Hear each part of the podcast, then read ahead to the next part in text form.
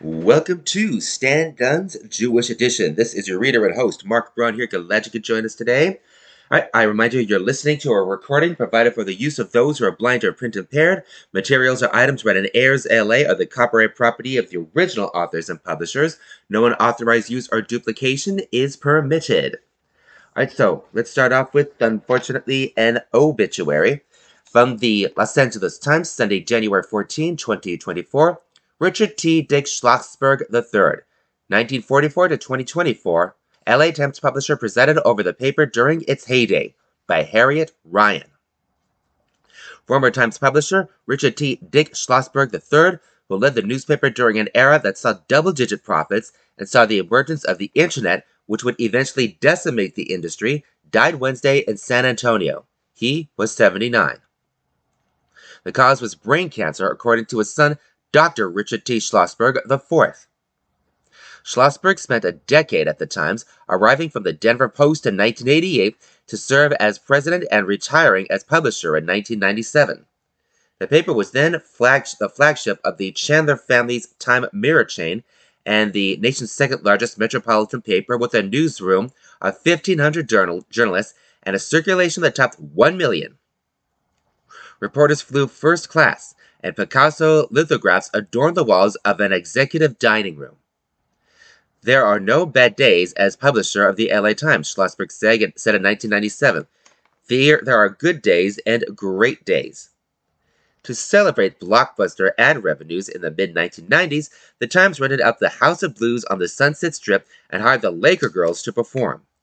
Schlosberg, then the executive editor, and then executive editor Shelby Coffey performed Wild Thing backed by a band. We weren't without our troubles at various times and having to cut and squeeze, but certainly looking back on it, it was quite a high point, Coffey said. In one indication of the prestige afforded the Times brass in that era, actor and singer Barbara Streisand invited Coffey and Schlosberg and their wives to her home for a dinner with actor Warren Beatty, which the former editor recalled as a pleasant evening. Meanwhile, the clouds gathered in Silicon Valley. Harry Chandler, then heading up business development, traveled to Palo Alto in 1995 to meet two Stanford graduates, David Filo and Jerry Yang, who were seeking funding for a new tech company. On his return, he told Schlosberg and Coffey, I need an hour to tell you what the internet is and why we should buy a company called Yahoo. The Times offered $1.6 million for about half the nascent company, an investment that would have drastically altered the newspaper's history, but the Yahoo's founders backed out. Schlosberg was known for showing consideration to rank and file employees. He banned smoking in the Denver newsroom in the 1980, citing the danger to non-smokers, and his, his son recalled, and in LA, he sought out input for big decisions from low-level employees. He was a person who would always go to the source of information, he didn't go through a typical chain of command in a way, said Dickson Louie, who worked with under him at the Times. During Schlosberg's tenure, the Times won Pulitzer Prizes for its coverage of the 1992 LA riots and the 1994 Northridge earthquake, and was a Pulitzer Prize uh, was a Pulitzer finalist nine times. The son of a World War II pilot, Schlosberg was born in 1944 in Ardmore, Oklahoma, and graduated from the U.S. Air Force Academy. He ser- served two tours of duty in Vietnam, where he flew more than 200 combat support missions, according to an obituary in the San Antonio Report. He received an MBA from Harvard before beginning a newspaper career. After his retirement from the Times, he served as chief executive of the David and Lucile Packard Foundation, the charity set up by the co founder of Hewlett Packard and his wife. He is survived by his wife of 58 years. Kathy, his son, and his daughter, Deb Rich Herzog, as well as five grandchildren and two great grandchildren. After he left the Times, Schlosberg followed with concern as the paper cycled through different owners and many rounds of layoffs. Then parent company Tri- Tribune filed for bankruptcy in 2008, and the newsroom dwindled before below 400 journalists before the Soon Shiong family returned the paper to local ownership in 2018. Schlosberg and four others formed a committee to advocate for retired Times Mirror employees and spent 15 years fighting for money due, do them under their deferred compensation plans. It was on principle, said former Times General Counsel William Niese, who also worked on the committee. Dick Schlosberg was a very wealthy man and he didn't need to do it at all.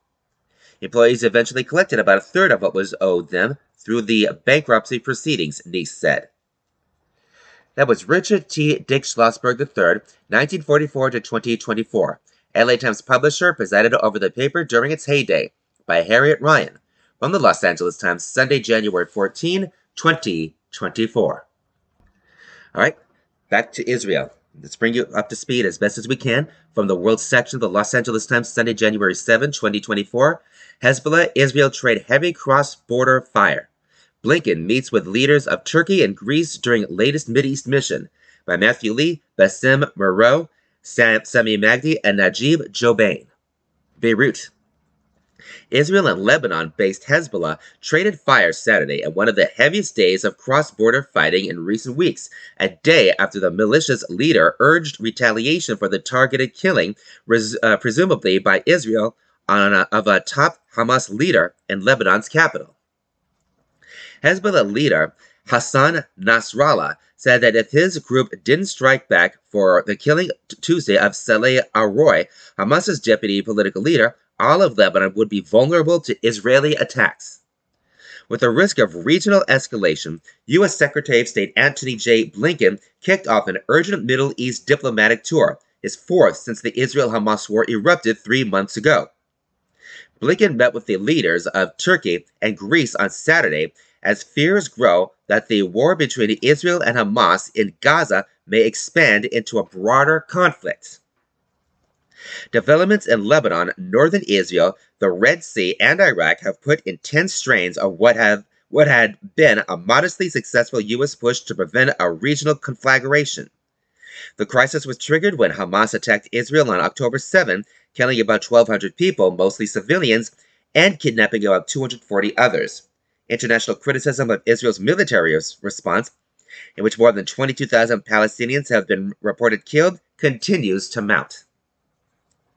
Blinken held talks with Turkey's President Recep Tayyip Erdogan and Foreign Minister Hakan Fidan in Istanbul, Istanbul about what Turkey and others can do to exert influence, particularly on Iran and its proxies, to ease tensions, speed humanitarian aid de- uh, deliveries to the Gaza Strip, and begin planning for reconstruction and governance of post war Gaza.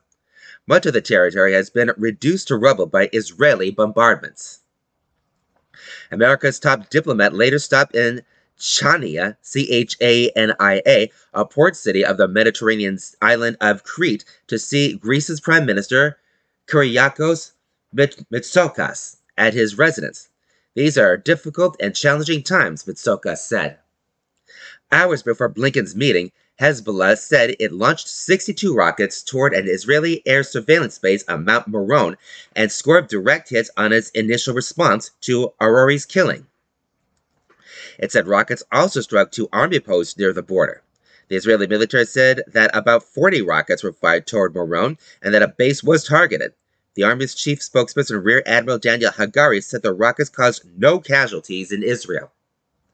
Hagari said the military struck the Hezbollah squads that fired the rockets and also attacked Hezbollah military sites. Hezbollah said six of its fighters were killed Saturday, raising the toll since the fighting began to 150. Israeli airstrikes on southern Lebanon hit the outskirts of Katharie al-Siyad, a village about 25 miles from the border, Lebanon's state-run national news agency said, adding that there were casualties. Such strikes deeper inside Lebanon have been rare since the border fighting started nearly three months ago. NNA also said Israeli forces shelled border areas, including the town of Khiam. Separately, the armed wing of the Islamic group in Lebanon, the country's branch of the Muslim Brotherhood and a close ally of Hamas, said it fired two volleys of rockets toward the Israeli city of Kiryat Shimona on Friday night. Two of the group's members were killed in the strikes that killed Arouri. Stepped up attacks on commercial shipping in the Red Sea by Yemen's Iran backed Houthi rebels have disrupted international trade and led to increased efforts by the U.S. and its allies to patrol the vital commercial waterway and respond to threats. The coalition of countries issued what amounted to a final warning to the Houthis on Wednesday to cease their attacks on vessels or face potential targeted military action. Since December 17, the militants have carried out at least two dozen attacks in response to the Israel Hamas war. From the Turkish officials, Blinken sought at least consideration of a potential monetary or in kind contributions to reconstruction efforts in Gaza and participation in security arrangements, according to U.S. officials. Erdogan has been harshly critical of Israel and Prime Minister Benjamin Netanyahu for the prosecution of the war and the impact that it's had on Palestinian civilians. Blinken emphasized the need to prevent the conflict from spreading and work toward broader lasting peace that ensures Israel's security and advances the establishment of a Palestinian state, the U.S. State Department said in a statement summarizing Blinken's meeting with Erdogan. Blinken also stressed the importance that the U.S. places on Turkey's ratif- ratification of Sweden's membership in the North Atlantic Treaty Organization, a long delayed process that the Turks have said they will complete soon. Sweden's entry to the alliance is seen as a significant response to Russia's invasion of Ukraine. A Turkish official said, Friday, uh, said Fidan told Blinken that Israel, Israel's increasing aggression in Gaza was a threat to the region and it called for an immediate ceasefire and the delivery of uninterrupted humanitarian aid. Fidan said negotiations for a two state solution should begin as soon as possible, according to the official who spoke on condition of anonymity because of the sensitivity of the issues in the private, um, in the private talks. Fidan also said Turkey was awaiting the outcome of its request to upgrade its fleet of F 16 fighter jets and stressed that the ratification of Sweden's NATO membership lay in the hands of the Turkish parliament. Blinken's day was ending in Jordan, which, apart from Israel, has been his most frequent stop on his recent Middle, East tours. His plans include stops in Qatar, the United Arab Emirates, and Saudi Arabia on Sunday and Monday. Blinken will visit Israel and the West Bank on Tuesday and Wednesday before wrapping up in Egypt. In recent weeks, Israel has been scaling back its military assault in northern Gaza and pressing its offensive in the territories south, where most of Gaza's 2.3 million Palestinians are being squeezed into smaller areas in a humanitarian disaster while being pounded by Israeli airstrikes.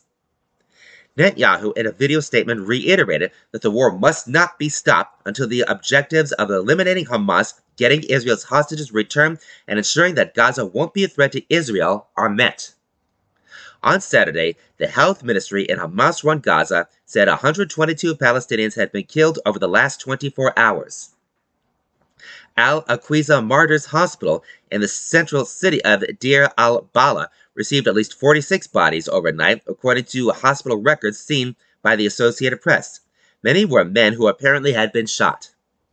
The latest Israeli drop, dropped leaflets uh, urged Palestinians in some areas near the hospital to evacuate, citing dangerous fighting.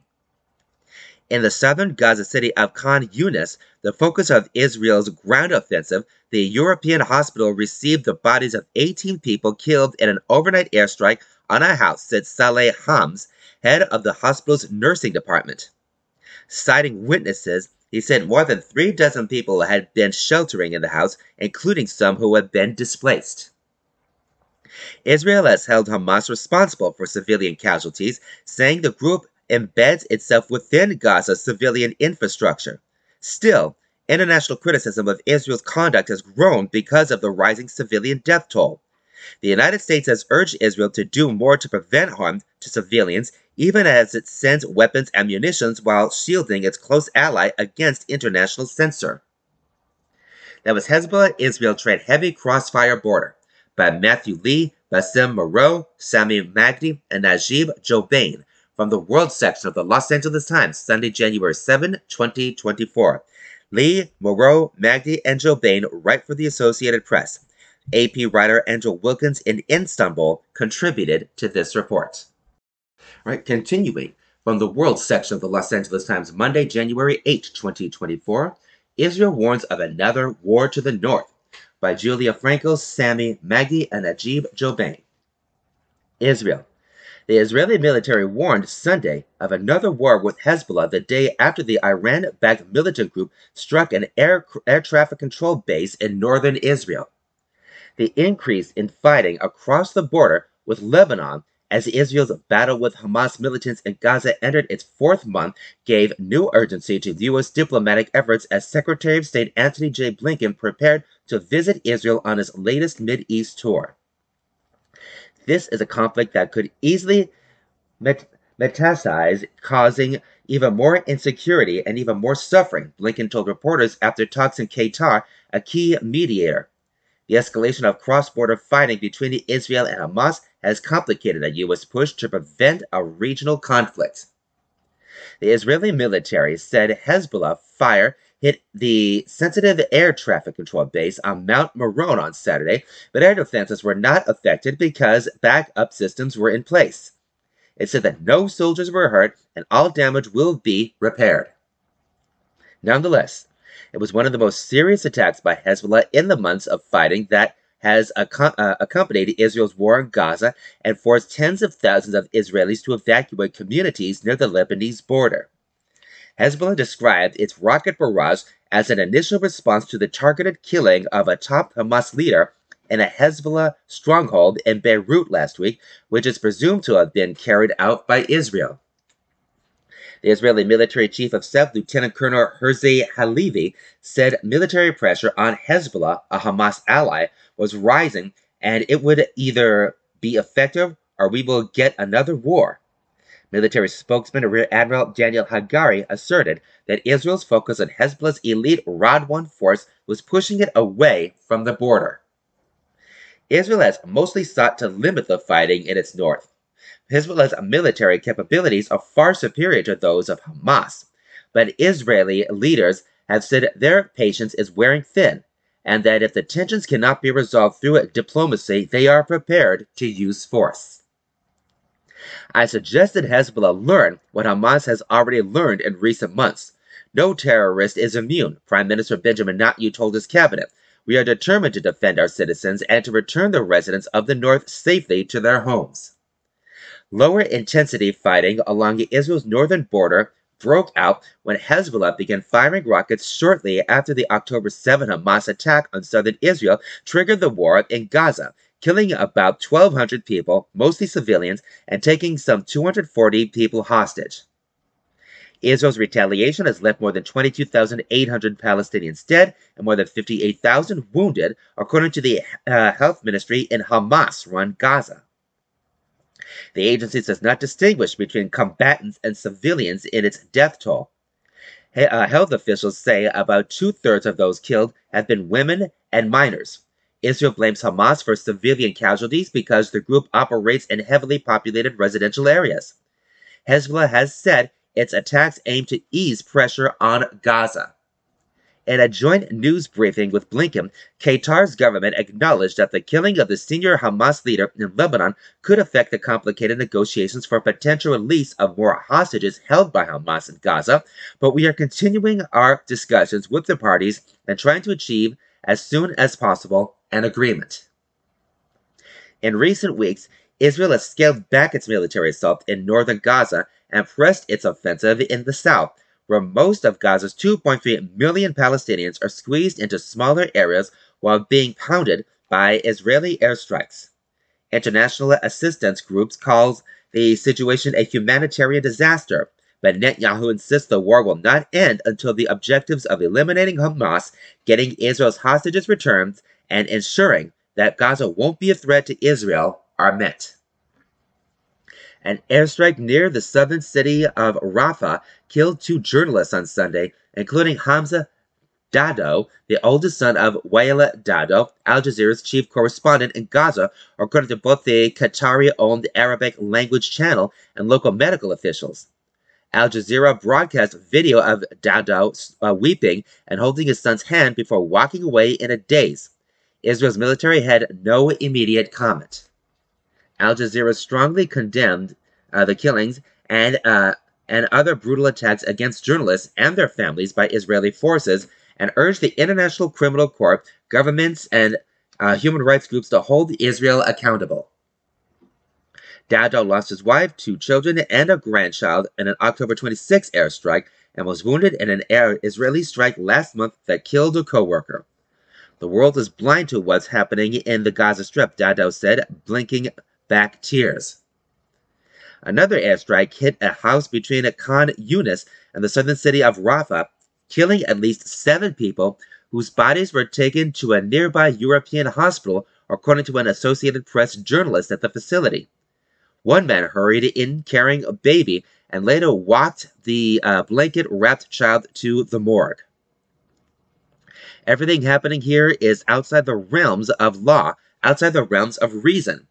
Our brains can't fully comprehend all this that is happening to us, said a grieving relative, Inas Abu Najah, and her quivering voice rising. On Sunday, officials at Nasser Hospital in Khan Yunis received the bodies of 18 people, including 12 children, killed in an Israeli strike late Saturday. More than 50 people were wounded in the strike on a home in the Khan Yunis refugee camp set up decades ago to house refugees from the 1948 war over Israel's creation. Israeli forces pushed deeper into the central city of Deir al-Balah, where residents in several neighborhoods were warned that they must evacuate. The international medical charity Doctors Without Borders, known by the acronym MSF, said it was evacuating its medical staff from Deir al-Balah's Al-Aqsa Martyrs Hospital. A bullet penetrated a wall of the hospital's intensive care unit on Friday, and drone attacks and sniper fire were just a few hundred meters from the hospital over the last couple of days, said Carolina Lopez, the group's emergency coordinator there. She said the hospital received between 150 and 200 wounded people daily in recent weeks. The International Rescue Committee and Medical Aid for Palestinians said they were also forced to withdraw from the hospital. The amount of injuries be, uh, being brought in over the last few days has been horrific, Surgeon Nick Maynard with the IRC medical team said in a statement. The World Health Organization urged the protection of health workers across Gaza. Hagari, the Israeli military spokesman, said scattered fighting in northern Gaza was to be expected, along with rockets sporadically being launched from there toward Israel. He said Hamas militants without a framework and without commanders were still present. The military has said that it has killed more than 8,000 Hamas fighters. Hagari said Israeli forces would act differently in the south than in northern Gaza, where heavy bombardment and ground combat leveled entire neighborhoods. He said urban refugee camps targeted by the military are packed with gunmen and that an underground city with sprawling tunnels with, uh, of sprawling tunnels was discovered underneath Khan Yunis. The Biden administration and Netanyahu remain far apart on who should run the territory after the war, with the Israeli leader rejecting the Washington floated idea of having a reformed Palestinian Authority, an autonomous government in parts of the occupied West Bank, eventually administer Gaza. That was Israel warns of another war to the north by Julia Frankel, Sami Magdy, and Najib Jobain from the World section of the Los Angeles Times, Monday, January 8, 2024. Associated Press writers Frankel, Magdy, and Jobain reported from Jerusalem, Cairo, and Rafah, respectively. Continuing from the World section of the Los Angeles Times, Tuesday, January 9, 2024, Blinken rallies Mid-East leaders to plan for post-war Gaza. The U.S. Secretary of State says four key Arab nations and Turkey have agreed to begin preparing. By Matthew Lee. Al Ula, Saudi Arabia. U.S. Secretary of State Antony J. Blinken said Monday that four key Arab nations and Turkey have agreed to begin planning for the reconstruction and governance of Gaza once Israel's war against Hamas ends. Blinken, who was on an urgent Mid-East mission aimed primarily at preventing the conflict from spreading as fears rise of a regional war, said Saudi Arabia, Jordan, Qatar, the United Arab Emirates, and Turkey would consider participating in and contributing to day after scenarios for the Palestinian territories, which has been devastated by three months of deadly Israeli bombardment. Those countries had previously resisted U.S. calls for post-war planning to begin, insisting that there must be there must first be a ceasefire and a sharp reduction in civilian suffering caused by Israel's military response to Hamas's deadly October 7 attacks. On what is fourth trip to the Middle East since the war began uh, in October, Blinken said that those countries were now open to such planning and that each would consider its own involvement in whatever is eventually decided upon. Everywhere I went, I found leaders who are determined to prevent the conflict that we're facing now from spreading, doing everything possible to deter escalation to prevent a widening of the conflict, Blinken told reporters traveling with him. Blinken made the comments after meeting Saudi Crown Prince Mohammed bin Salman at the Saudi royals' winter camp outside the ancient incense route tra- trading city of Al Ula in western Saudi Arabia. Blinken had earlier visited Turkey, Greece, Jordan, Qatar, and the UAE. The leaders of those countries agreed to work together and to coordinate our efforts to help Gaza stabilize and recover, to chart a political path toward, uh, forward for the Palestinians, and to work toward long term peace, security, and stability in the region as a whole, Blinken said. Said they are prepared to make the necessary commitments to make the hard decisions to advance uh, all of those objectives to advance this vision for the, re- for the region. Blinken did not offer specifics on potential contributions. Financial and in kind support from the UAE and Saudi Arabia could be essential to the success of any plan. Arab states have been highly critical of Israel's actions and have eschewed public support for long term planning, arguing that the fighting must end before such discussions can begin. They have been demanding a ceasefire since mid October as civilian casualties began to skyrocket.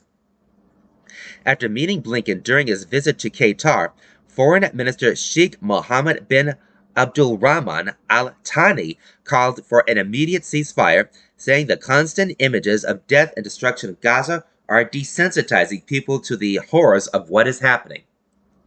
This is a big test for our humanity, he said. We are looking for a sustainable future. However, the focus is now on stopping the fighting. In Amman on Sunday, Jordan's King Abdullah II warned of, of the catastrophic repercussions of the war in Gaza while calling on the U.S. to press for an immediate ceasefire, a statement from the royal court said. Israel has refused to agree to a ceasefire, and the U.S. has instead called for specif- spec- uh, specified temporary humanitarian pauses to allow aid to get in and people to get to safety. Another urgent priority for Blinken is to increase humanitarian assistance to Gaza. In Amman, Blinken toured the World Food Programme's regional coordination warehouse, where trucks were being packed with aid to be delivered to Gaza through both the Rafah and Kerem Shalom crossings. From Saudi Arabia, Blinken traveled Is- to Israel and he will also visit the West Bank and Egypt before returning to Washington on Wednesday. The U.S. has been pressing Israel for weeks to let greater amounts of food, water, fuel, medicine, and other supplies into Gaza, and the UN Security Council passed a resolution December 22nd calling for an immediate increase in deliveries. Three weeks ago, Israel opened its Kerem Shalom crossing, adding a second entry point for aid into the Gaza Strip after Rafah. Still, the rate of trucks entering has not risen significantly. In recent days, an average of about 120 trucks, trucks a day entered through both crossings, according to UN figures, far below the 500 trucks of goods going in daily before the war and far below what AIDS groups say is needed almost the entire population of 2.3 million uh, dependents on the trucks coming from across the border for their survival. One, uh, one in four Palestinians in Gaza is starving, and the rest face crisis levels of hunger, the UN says. More than 85% of people in Gaza have been driven from their homes by Israeli bombardment and ground offensive. Most live in UN shelters crowded beyond their capacity in tent camps or on the streets. Blinken's visit comes as developments in, in Lebanon, northern Israel, the Red Sea, and Iraq have put intense strains on what had been a modestly successful U.S. push to prevent a regional conflagration since Hamas's October attack, and as international criticism of Israel's military operation mounts. That was Blinken rallies East leaders to plan for post-war Gaza by Matthew Lee from the World section of the Los Angeles Times Tuesday, January 9, 2024. Lee writes for the Associated Press. All right, continuing from the World section of the Los Angeles Times Wednesday, January 10, 2024. U.S. urges Israel to engage with region on Gaza. Blinken says other nations are willing to help rebuild, but only if there is a pathway to a Palestinian state. By Matthew Lee, Najib Jobain, and Sami Magdy. Tel Aviv. U.S. Secretary of State Antony J. Blinken on Tuesday called on Israel to work with moderate Palestinians and neighboring countries on plans for post war Gaza, saying they were willing to help rebuild and govern the territory, but only if there was a pathway to a Palestinian state. The U.S. and Israel are united in the war against Hamas, but sharply divided over Gaza's future, with Washington and its Arab allies hoping to revive the long moribund peace process, an idea that Israeli Prime Minister Benjamin Netanyahu and his coalition partners sharply oppose. The war in Gaza is still raging with no end in sight and fueling a humanitarian catastrophe in the tiny uh, coastal enclave. The fighting has also stoked escalating violence between Israel and Lebanon's Hezbollah militants that has raised fears of a wider conflict. Speaking at a news conference after meeting with top Israeli leaders, Blinken said Israel must stop taking steps that undercut the Palestinians' ability to govern themselves effectively. Israel, he added, must be a partner of the Palestinian leaders who are willing to lead the people and live side by side in peace with Israel. Settler violence, settlement expansion, home demolitions, and evictions all make it harder, not easier, for Israel to achieve lasting peace and security. U.S. officials have called for the Palestinian Authority, which currently ad, uh, administers parts of the Israeli occupied West Bank, to take the reins of Gaza. Israeli leaders have rejected that idea, but have not put forward a concrete plan beyond saying they will maintain an open ended military control over the territory. Blinken has said that Saudi Arabia, Jordan, Qatar, the United Arab Emirates, and Turkey agreed to begin planning for the reconstruction and governance of Gaza once the war ends.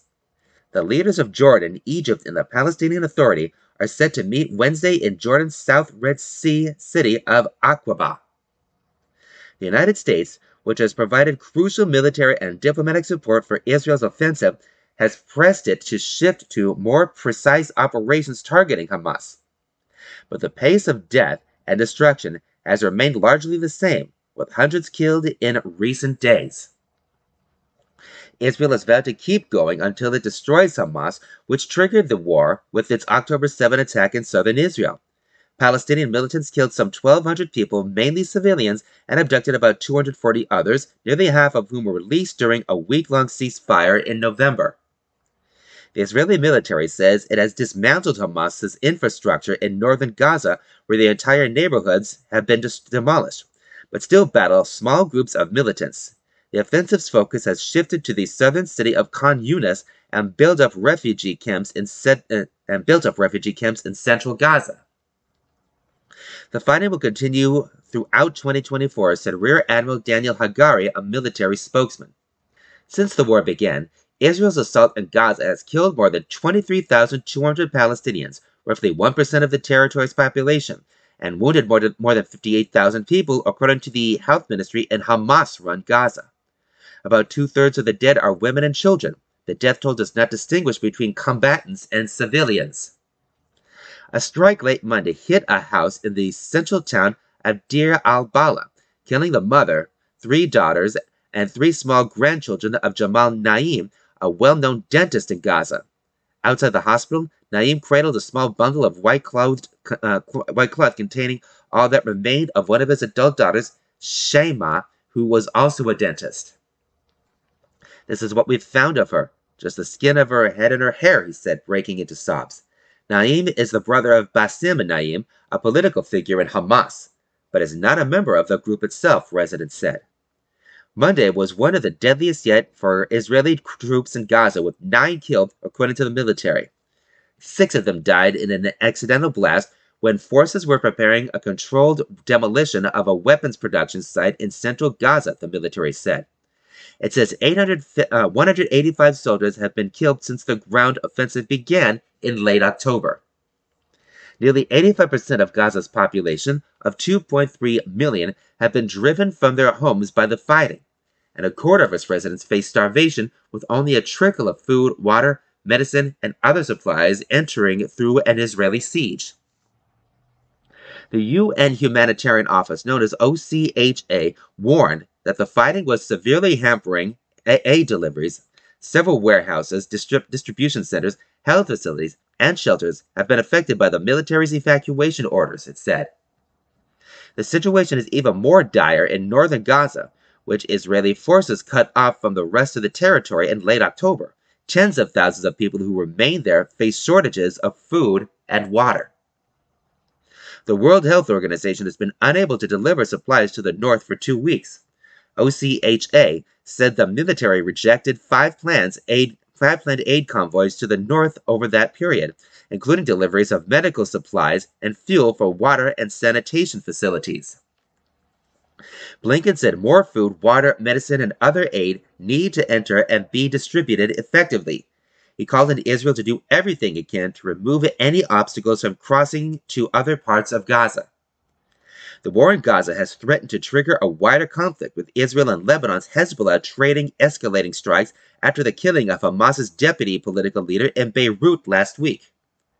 On Tuesday, Hezbollah said its exploding drones targeted the Israeli army's northern command in the town of Safed, deeper into Israel than previously fire pre- than previous fire by the group. The Israeli military said a drone fell at a base in the north without causing damage, suggesting that it had been intercepted. Military officials did not identify the base. Israeli strikes in southern Lebanon, meanwhile, killed at least four Hezbollah members, including one who was killed in the village where a funeral was held for a Hezbollah commander killed, in the, killed the day before. Israel said the man killed ahead of the funeral, Ali Hussein Barji, was in charge of Hezbollah's drones in the south but a Hezbollah official, speaking on condition, on condition of anonymity in accordance with the group's regulation, regulations, said he was, on, was only a fighter. There was U.S. urges Israel to engage with region on Gaza by Matthew Lee, Najib Jobain, and Sami Magdy from the World section of the Los Angeles Times, Wednesday, January 10, 2024. Associated Press writers Lee, Jobain, Magdy reported from Tel Aviv, Rafah, and Gaza Strip, and Cairo, respectively.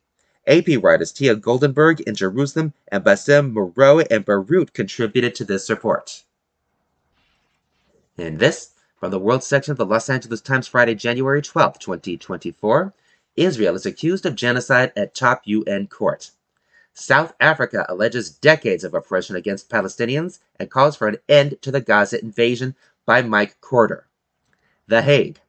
In a case that strikes at the heart of Israel's national identity, South Africa formally accused the country of committing genocide against Palestinians and pleaded Thursday with the United Nations top court to order an immediate halt to Israeli military operations in Gaza.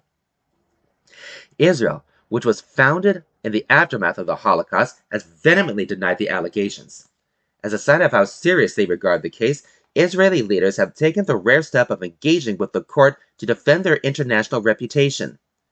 Israel often boycotts international tribunals or UN investigations, saying they are unfair and biased.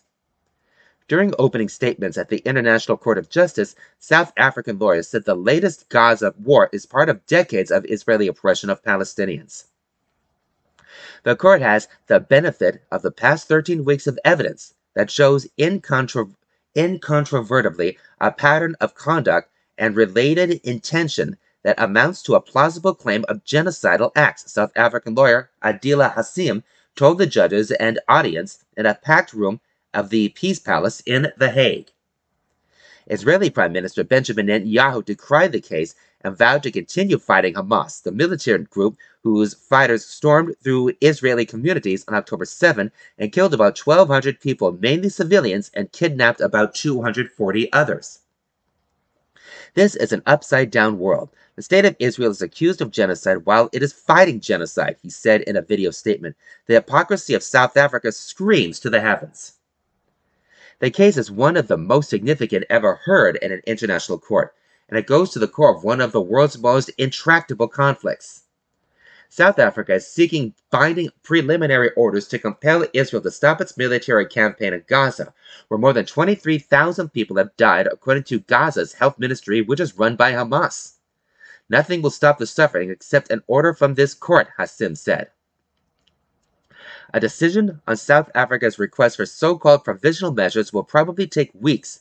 The full case is likely to last years. Israel launched its massive air and ground assault on Gaza soon after the Hamas attack. Three months later, the offensive has driven nearly 85% of Gaza's population of 2.3 million from their homes. With only a trickle of food, water, medicine, and other supplies entering through an Israeli siege, a quarter of the territory's residents face starvation and much of the northern Gaza, including Gaza City, has been reduced to a moonscape. Although the court's findings are considered binding, it was unclear whether Israel would heed any order to halt the fighting. If it doesn't, it could face UN sanctions, although those may be blocked by a US veto. The White House declined to comment on how it might respond if the court determines Israel committed genocide but National Security Council spokesman John F. Kirby called the allegations unfounded. That's not a word that ought to be thrown around lightly, and we certainly don't believe that it applies here, Kirby said.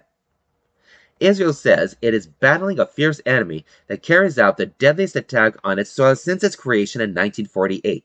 It says it is following international law and does its utmost to avoid harm to civilians. It blames Hamas for the high toll, saying its enemy embeds in residential areas. In a post on X after the hearing, Israeli Foreign Ministry spokesman Lior Haiat called South Africa's presentation one of the greatest shows of hypocrisy and referred to the legal team as Hamas's representatives in the court. He said South African lawyers distorted the reality in Gaza through a series of baseless and false claims. The reaction that reaction came after South Africa insisted Israel committed genocide by design. The scale of destruction in Gaza, the targeting of family homes and civilians, the war being a war on children, all make clear that genocidal intent is both understood and has been put into practice. The articulated intent is the destruction of Palestinian life, lawyer Tembeka Ngcukaitobi said. He said the case's distinctive feature was the reiteration and repetition of genocidal speech throughout every sphere of the State of Israel. Ahead of the proceedings, hundreds of pro Israel protesters marched close to the courthouse with banners saying, Bring them home, referring to the hostages held by Hamas. Among the crowds, people held Israeli and Dutch flags. One of the Israeli protesters was Michael Nevi, 42, whose brother was kidnapped by Hamas. People are talking about what Israel is doing, but Hamas is committing crime against humanity every day, he said. At a separate demonstration nearby, pro Palestinian protesters waved flags saying, End Israeli apartheid, free Palestine, and chanting Netanyahu criminal and ceasefire now.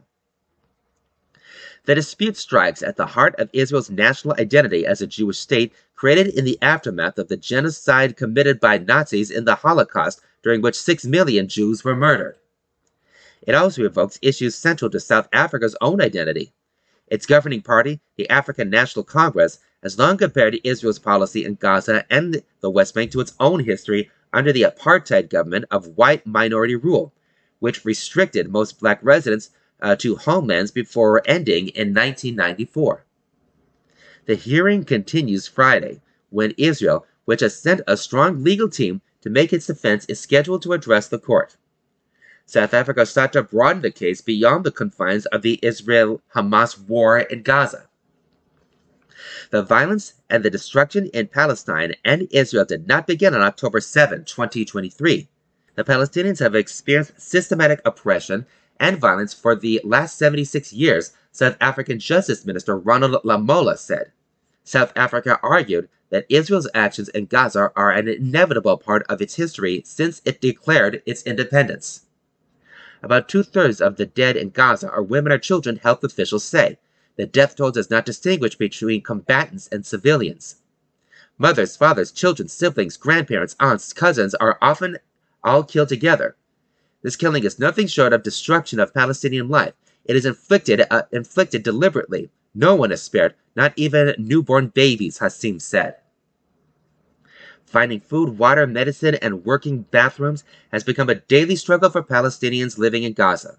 Last week, the UN humanitarian chief called Gaza uninhabitable and said people are facing the highest levels of food insecurity even ever recorded, and famine is around the corner. The World Court, which rules on disputes between nations, has never judged a country to be responsible for genocide. The closest it came was in 2007 when it wrote Serbia violated the obligation to prevent genocide in the July 1995 massacre by Bosnian Serb forces of more than 8,000 Muslim men and boys in the Bosnian enclave of Srebrenica. The International Criminal Court, based a few miles away in The Hague from the International Court of Justice, prosecutes individuals for war crimes, crimes against humanity, and genocide. The case revolves around the Genocide Convention, Convention that was drawn up in 1948 in the aftermath of World War II and the Holocaust. Israel and South Africa are signatories. Israel is back on the International Court of Justice's docket next month when hearings open into a UN request for a non binding advisory opinion on the legality of Israeli policies in the West Bank and East Jerusalem. That was Israel is accused of genocide at top UN court by Mike Corder from the World section of the Los Angeles Times, Friday, January 12, 2024. Corder writes for the Associated Press. All right, continuing this is from the World section of the Los Angeles Times, Saturday, January 13, 2024. Israel rejects charges of genocide at court. Germany throws its support behind the assertion that attacks in Gaza are legitimate self defense by Mike Corder and Raf Casert. The Hague. Accused of committing genocide against Palestinians, Israel insisted at the United Nations highest court Friday that its war in Gaza was a legitimate defense of its people and that it was Hamas militants who were guilty of genocide. Israel described its allegations leveled by South Africa as hypocritical and said that one of the biggest cases ever to come before an international court reflected a world turned upside down. Israeli leaders defend their air, and ground offensive in Gaza as a legitimate response to Hamas's October 7 attack, when militants stormed through Israeli communities, killing some 1,200 people, mostly civilians, and took about 250 people hostage. Israel legal, Israeli legal advisor Tal Becker told a packed auditorium at the ornate Palace of Peace in The Hague that the country is fighting a war it did not start and did not want. In these circumstances, there could hardly be a charge more false or more malevolent than the allegation against Israel of genocide, he added, noting that the horrible suffering of civilians in war was not enough to bring a charge of genocide. On Friday afternoon, Germany said it wants to intervene in the proceedings on Israel's behalf, saying there was no basis whatsoever for an accusation of genocide against Israel.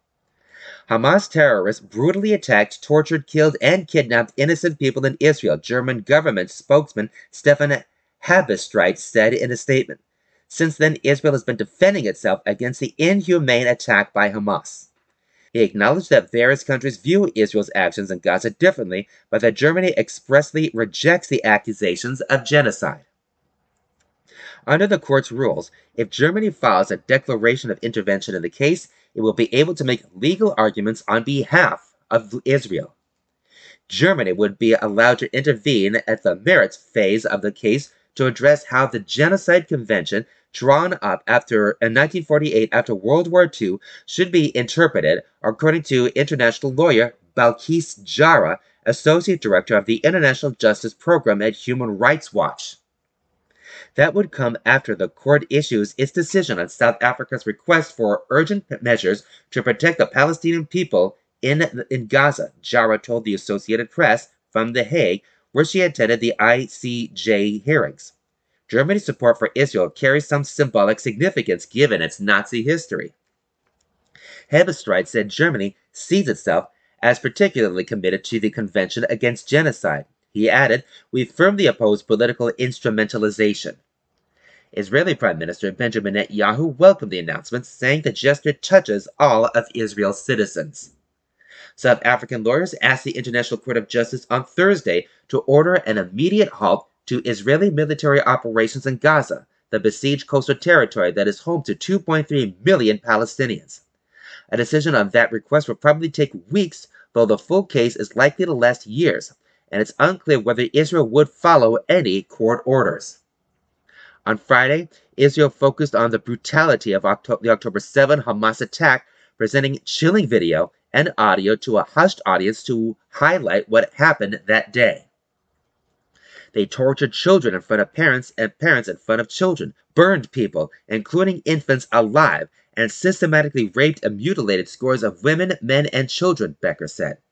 South Africa's request, he said, amounts to an attempt to prevent Israel from defending against that assault.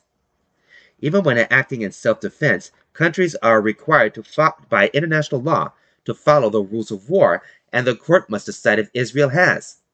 As the two days of hearings ended Friday, Court President Joan E. Donoghue said the court would rule on the request for urgent measures as soon as possible. Israel often boycotts international tribunals and UN investigations, saying they are unfair and biased. But this time, Israeli leaders have taken the rare step of sending a high-level legal team, a sign of how serious they are they regard the case and probably their fear that any court order to halt operations would be a major blow to the country's international standing. Becker dismissed the accusations as crude and intention seeking. Attention seeking. We live at a time when the words are when words are cheap in an age of social media and identity politics. The temptation to reach for the most outrageous term to vilify and demonize has become for many irresistible, he said. He said the charges Israel is facing should be leveled at Hamas, which seeks into Israel's destruction and which the US and Western allies consider a terrorist group. If there have been acts that may have been characterized as genocidal, then they have been perpetrated against Israel, Becker said.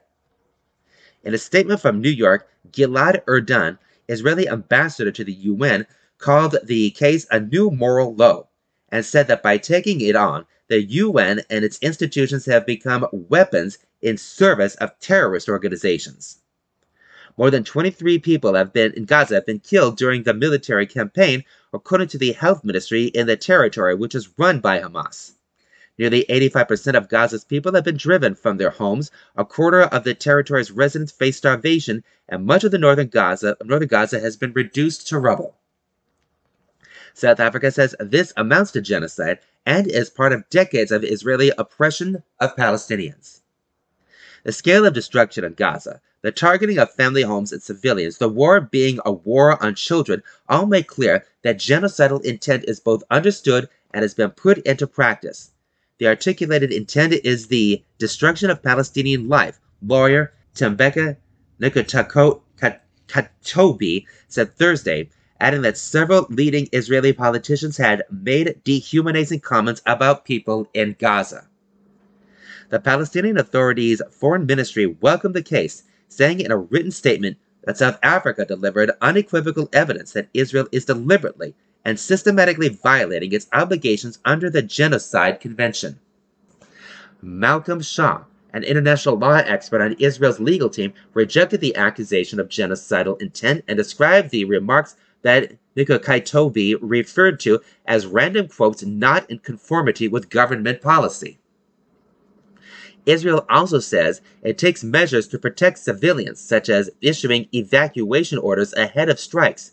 It blames Hamas for the high civilian death toll, saying the group uses residential areas to stage attacks and for other military purposes. Israel's critics say that such measures have done little to prevent the high death toll and that its bombings are so powerful they often amount to indiscriminate or disproportionate attacks. If the court issues an order to halt the fighting and Israel does not comply, it could face UN sanctions, although those may be blocked by a veto from the United States, Israel's staunch ally. In Washington, National Security Council spokesman John Kirby called the allegations unfounded. The extraordinary case goes to the core of one of the world's most intractable conflicts, and for a second day, protesters rallied outside the court. Pro Israeli demonstrators set up a table near the court grounds for a Sabbath meal with empty seats commemorating the hostages still being held in Hamas. We want to symbolize the empty chairs because we are missing them, said Nathan Bauscher from the Center for Information and Documentation on Israel. Nearby, more than a hundred pro Palestinian protesters waved flags and chanted. The case also strikes at the heart of Israel's and South Africa's national identities. Israel was founded as a Jewish state in the wake of the Nazi slaughter of six million Jews during World War II. South Africa's governing party, meanwhile, has long compared Israel's policies in Gaza and the West Bank to its own history under the apartheid regime of white minority rule, which restricted most black people to homelands. That was Israel Rejects Charges of Genocide at Court by Mike Corder and Raf Casert from the World section of the Los Angeles Times, Saturday, January 13, 2024. Corder and Casert write for the Associated Press.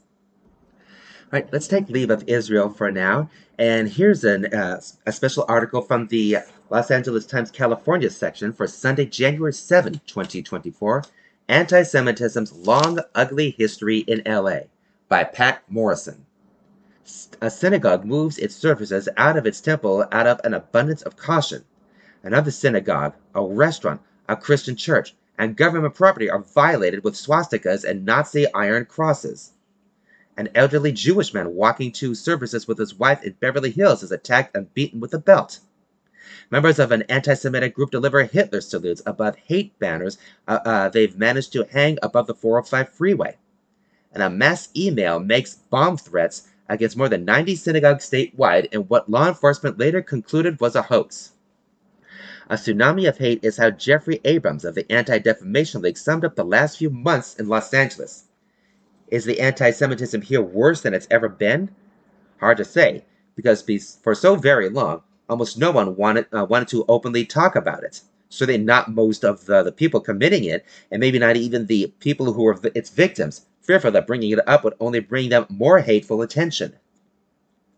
In the early 20th century, the Times regularly uh, tooted over anti Semitism abroad and deplored the pogroms that the Russian Tsar waged. But anti Semitism here in LA? Surely not. Why, anti Semitism was uncivilized and LA was a civilized town. Yet it was here, in places small and large.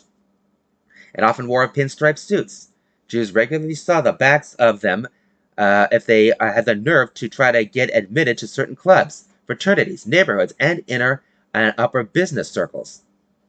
It sounds much like the run of the mill institutional anti Semitism of the age, but what makes it stranger is that Jews helped to launch modern Los Angeles.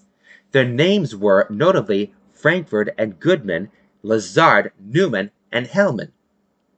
Harriet Newmark and Marc Meyer's son Eugene, born in LA, grew up and brought the Washington, brought the Washington Post, and their granddaughter, Katharine Graham, later owned and ran it.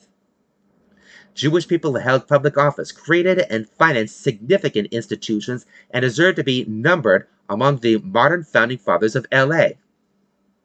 In 1888, some were original members of the city's most prestigious private men's organizations, the California Club but in a generation or two, their sons and grandsons would not be allowed to join. That was the 1920s when anti Semitism became more entrenched and codified here. Steven J. Ross is the USC history uh, professor whose book Hitler in Los Angeles How Jews Foiled Nazi Plots Against Hollywood and America was a Pulitzer finalist. Ross fleshed out the nature of the 20s for me, an era of rising suspicion of foreigners, immigrants, and Jews, Henry Ford gave voice to the sinister forgery, the protocols of the elders of Zion. The KKK was enjoying a national resurgence. The Klan took over the Anaheim City Council in the 1924 election and had chapters in Glendale and Inglewood where gentlemen's agreements kept Jews from buying homes or joining social groups, as happened elsewhere in Southern California to members of the Hebrew race. Jews kept a lower profile taking part in civic life not very often as candidates, but as appointed judges. In Hollywood, here in the LA city limits, anti Semitism had a particularly local tinge. Obviously, that didn't affect the working class Jews whose ranks uh, filled the prosperous garment industry and its unions. But Jews meant Hollywood, and Hollywood, as California historian Kevin Starr wrote, was regarded by the new master of LA as vulgar. The anti Semitic snobbery extended to the golf links. In 1920, Los Angeles Jews rejected by other country clubs began their own, Hillcrest, which became a place not just for socializing and tee shots, but for organizing and raising money for Jewish causes. In time, the greatest Hollywood moguls and actors were Hillcrest members. Ross directed me to a Kevin Starr anecdote, and, and knowing Kevin as a friend, I expected it am- amused him greatly to write that one of Hillcrest's members was the gangster's Bugsy Siegel, who kept his membership until about 1940 when he was either given the boot or asked to resign. The Times' magnificent sports columnist Jim Murray wrote years later that it was because the club managers couldn't be sure those were clubs his associates had in their bags. As Adolf Hitler was making a genocidal science of anti Semitism in the 1930s, his cadre of American sympathizers were not loath to trumpet the same sentiments. 1935, on two different days in September, at about the same time that the Nazis were introducing the Nuremberg race laws in Germany, a Los Angeles fascist group calling itself the American National Party pulled off an ugly feat. It managed to slip copies of an anti Semitic proclamation into home delivered copies of the Los Angeles Times. Its more anodyne exhortations told readers to buy Gentile, employ Gentiles, vote Gentile, and slandered Jewish business practices, especially in Hollywood. Your dime spent at the movies may endorse and support further Jewish attacks upon our Christian morality. You can read the more repugnant passages, and you should, to better understand the persistence of anti Semitism, in Cal State Northridge's archives. Thousands of copies were put up around Los Angeles County. The Monrovia News Post reported that Pasadena police had torn down posters whose spirit is precisely that which has earned the Hitler regime the contempt of the world for a chapter of brutality that in itself is an indictment of civilization. How did these flyers find their way into the Times? What then, within a few days, the paper ran a front page warning concerning uh, complaints about anti Jewish literature of a highly inflammatory and objectionable, uh, ca- objectionable character that were surreptitiously inserted after the papers left the hands of the Times agents and without their knowledge. The paper was offering a $10 reward for the apprehension of whoever did it. A week later, the Los Angeles, uh, the Los Angeles Illustrated Daily News headline Times victim of anti-Semitic conspiracy, and named the culprit as the leader of the local Silver Shirts fascist group, a printer and former Times employee who engineered the flyers distributed uh, folded in home editions of the Times. It said police were investigating the Times mechanical department. 1939. At least 10,000 anti Semitic handbills were confiscated at a pro Nazi costume ball the night before they were to have been distributed, and five German American Bund leaders were arrested. One set of flyers was printed up with the casual canards, like calling on Christian vigilantes to arise, calling Hollywood the Sodom and Gomorrah misspelled. It bore caricatured drawings, you can see them on Truthdig, and evoked slimy stereotypes about Jewish men and young Gentile girls. In a false flag attempt, another set of flyers created, purportedly created by Jews used the same incendiary language against Gentiles. Make the United States a Jewish nation, make a mass attack upon the insolence of non Jews in this democracy. Gentiles are not human beings but beasts. The same group had already managed to get to the top floor of a downtown department store and toss handbills out the street be- out to the street below. 1939, nine swastikas were painted on the doors and sidewalks around a mid-city temple, and police believed it to be the work of vandals who did the same at a nearby temple in the month before. Heil Hitler was daubed on the tabernacle's front steps. Once the U.S. entered the war against the head hater of Jews, anti Semitism in any guise, from goose stepping on the home front to gentleman, gentlemanly prejudice, was unseemly.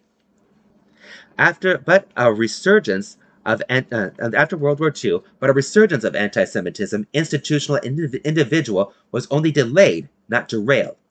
It would return in the 1960s, 70s, 80s, 90s. We're seeing it again, of course, now. That's the thing about anti-Semitism; it never really goes away. 1960, California Attorney General Stanley Mosk asked a grand jury to look into suggestions of an organized conspiracy to drive Jewish residents out of the resort town of Ellis, Elsinore. 1962. As two Protestant clergymen were speaking at a Jewish temple on the topic of radic- the radical right, their homes were bombed. Also, as they were speaking, members of an anti Semitic group stood outside the temple pushing onto passerby leaflets describing Jews as enemies of the country no better than communists and the United Nations. LAPD Chief William H. Parker blamed the bombings on, gee whiz, anti Semitism. 1962, San Francisco's Anti Defamation League concluded that half of the state's clubs locked out, locked out Jews and that LA had a particularly high volume of employment discrimination against Jews, especially in the fields of insurance, banking, oil, and real estate, as well as department stores, which is paradoxical considering that many of them were founded by Jewish merchants. 1965. Around Passover, three Tustin Jews found burning crosses on their lawns. The Orange County Sheriff's Juvenile Bureau investigated on the presumption that it was kids, not extremists. It was the latest incident since a Jewish temple moved to Tustin from Santa Ana. The year before, the temple got three bomb threats and someone broke out windows in the in the news building in the new building. 1969, 10 years after LA Jewish leaders launched a moral persuasion campaign to open the city's corporate and social ba- uh, bastions, and seven years after UCLA sociologist Reed M. Powell began a study of the institutional resistance to Jews, Powell concluded that no matter how qualified a Jewish man was, this was still very much a man's world. He knocks in vain for admission. It was a vicious circle, a man can't get into a club because he's Jewish, and not belonging to the club cuts him out of the big promotions. In time, we'd realize the same thing was true of black people and women. 1976, a Woodland Hills Jewish family discovered a cross burned into their front lawn with gasoline.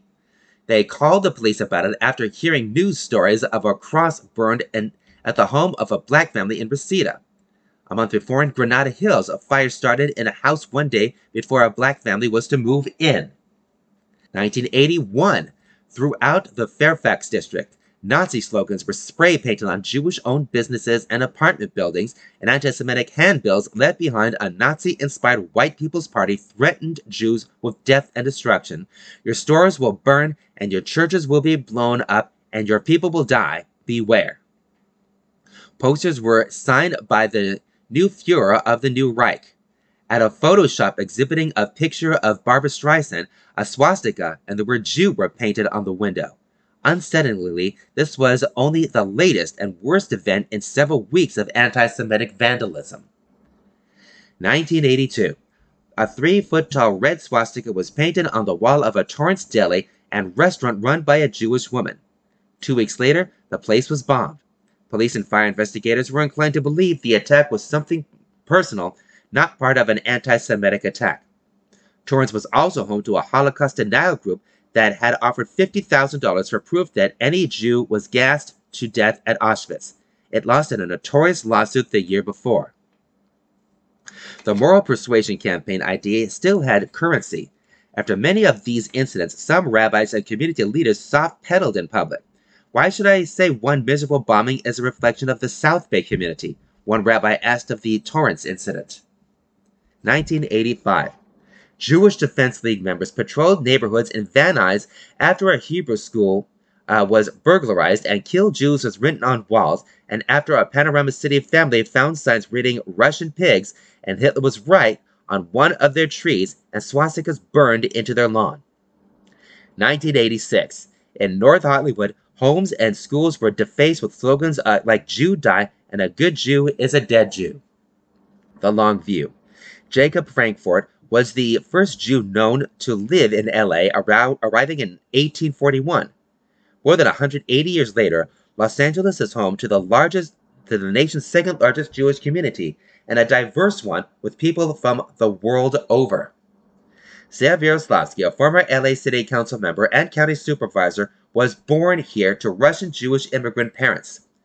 Maybe the sheer numbers of LA's Jewish community gives a sense of critical mass and maybe even a sense of security. We lived a sheltered life because most of the people in the neighborhood were Jewish. Growing up, the only overt anti-Semitism I knew was uh, uh, was against my classmates at Fairfax High, which was 90% Jewish, who played on the football team and were targeted with anti-Jewish epithets from players from schools that had few player, few if any Jews, like one Westside High School. We all knew about this, but it was viewed more as bullying than prejudice, although sometimes that was a distinction without a difference. That was in the 1960s, and so was this incident which managed to make a point about the idiocy of anti-Semitism by using the sharpened point of humor. Groucho Marx, the vaudevillian actor and defe- defectible wit, uh, had inquired about a membership at a restricted country club. Restricted was the genteel word for no Jews allowed. That black people were not allowed went without saying. He was told that the club would make it exception for him as long as he didn't use the pool. Groucho's comeback My daughter's only half Jewish. Can she go in up to her knees? That was Anti Semitism's Long Ugly History in LA by Patt Morrison from the California section of the Los Angeles Times, Sunday, January 7, 2024. All right, now here is somewhat entertainment news from the Los Angeles Times, Monday, January 1st, 2024. TV legend adjusts to unexpected twists. Alzheimer's won't stop David Milch or his devoted collaborators from seeing his new screenplay through by Greg Braxton. David Milch sat in a Playa Vista restaurant, eyeing a small cheese pizza in front of him. The story he was telling is true. I was running bets for my old man and half a dozen people when I was a boy, Milch said, flashing a soft smile at the recollection of hanging out at the racetrack. They'd tell me bet $10 on the seven horse and shut up. For the big races, it was frightening, carrying around a $1,000 when I was seven years old. Encouraged by his companions, in the nearly empty restaurant, Rita, his wife of 43 years, and his good friend John Hallenborg, Mitch continued to weave his memories of those bygone days into de- indelible images, magnificent horses thundering across the finish line, and degenerates wagering staggering sums. In many ways, it was a fami- familiar scenario. Telling vivid stories populated with colorful characters, good and not so good, has been the defining work of Milch's life. That ability made him royalty in Hollywood as he wrote for the classic police procedural Hill Street Blues and created provocative fare such as the gritty cop drama NYPD Blue with Steven Bochco and the acclaimed neo-western Deadwood. But this was not just a casual lunch to indulge in nostalgia. While Milch 78 can still tap into his past to construct a compelling yarn, his thoughts are filtered through a degrading lens. In 2019, he he diagnosed that he has Alzheimer's disease. After being at the center of the TV world, his career came to an abrupt halt. Many in the legion of friends and associates who used uh, to surround him when he was a big shot graduate gradually drifted away. I'm losing my facilities, he wrote in his 2022 memoir, Life's Work, composed with the help of his wife and children. I wonder, and not infrequently, is it gone for good? My mind. But as he picked at his pizza, Milch demonstrated that his mind is far from gone. His vibrant spirit and artistry are thriving in a manner that might surprise the families of those affected by the degenerative disease. David Milch has a new screenplay. For more than a year, driven by a dual mission of keeping artist, artistic muscles alive and shattering the stigma that shadows those who suffer from dementia and Alzheimer's disease, Rita Milch and Hallenborg have established a routine of working lunches intended to stimulate the TV legend's creative juices. Work is at the core of David's spirit. It's his essence, she, uh, she said, sitting next to her husband at one of the lunches. I really don't care about the end result or whether this, uh, this gets made. The idea, Hallenborg added, is to keep David engaged and bring him a source of joy. The result, a feature called The Last Horseman, could return Milch to the spotlight nearly five years after his last pro- produ- produced credit, Deadwood the movie, was released. And another, it's another unexpected twist in the life of journey, uh, uh, life journey of Mitch, who was known not only for his considerable showbiz triumphs, but also his notorious dark side. In addition to being diagnosed with bipolar disease in the early 1990s, his addiction to gambling and drugs did extensive damage. He lost millions at the track and on sports betting. His volatile personality made him feared on and off the set. The Last Horseman is the realization of a Milch story that was never developed, a narrative set in the horse racing world that centers on a corrupt gangster and his son and their impact on a young couple. Like other Milch projects, it contains raw language, complex relationships, and unflinching violence. Elements of the story came together as Rita Milch was focusing on life's work. David would ramble and tell me stories, and it was often the same story, she told the Times. It was often David's story in different manifestations, and the characters were often him and his father. David was abused as a child. It was like all these things that he'd been working through his whole life. There was the outline of a story he would keep coming back to, so she called Hallenborg, who had just worked with Milch on various projects. I needed someone who could turn that outline into a script form, she added. She trusted Hallenborg, who had been visiting Milch at the assisted living facility where he now resides. In addition to writing, their bond was built on their mutual love for horse racing. They spent numerous afternoons at the track and their shared experience with addiction. Rita told me that David was absolutely animated about this story, Hallenberg said. At lunches during the next year, the tale was fleshed out. We'd ask Dave, What do you think of this? And it will be like the click of a light on his face, Rita Milch said. I push record on the phone and it goes from there. It's jumbled and confused, but in there is a kernel of something that's real David. Rita would email the recording to Hallenborg, who would take from that the gold that David had mined and incorporate that with his own voice. David, I want to talk today about happiness for gamblers, Hallenberg said at one outing. Did you feel happiest when you won at the track, or were you anxious to parlay your winnings back into the game?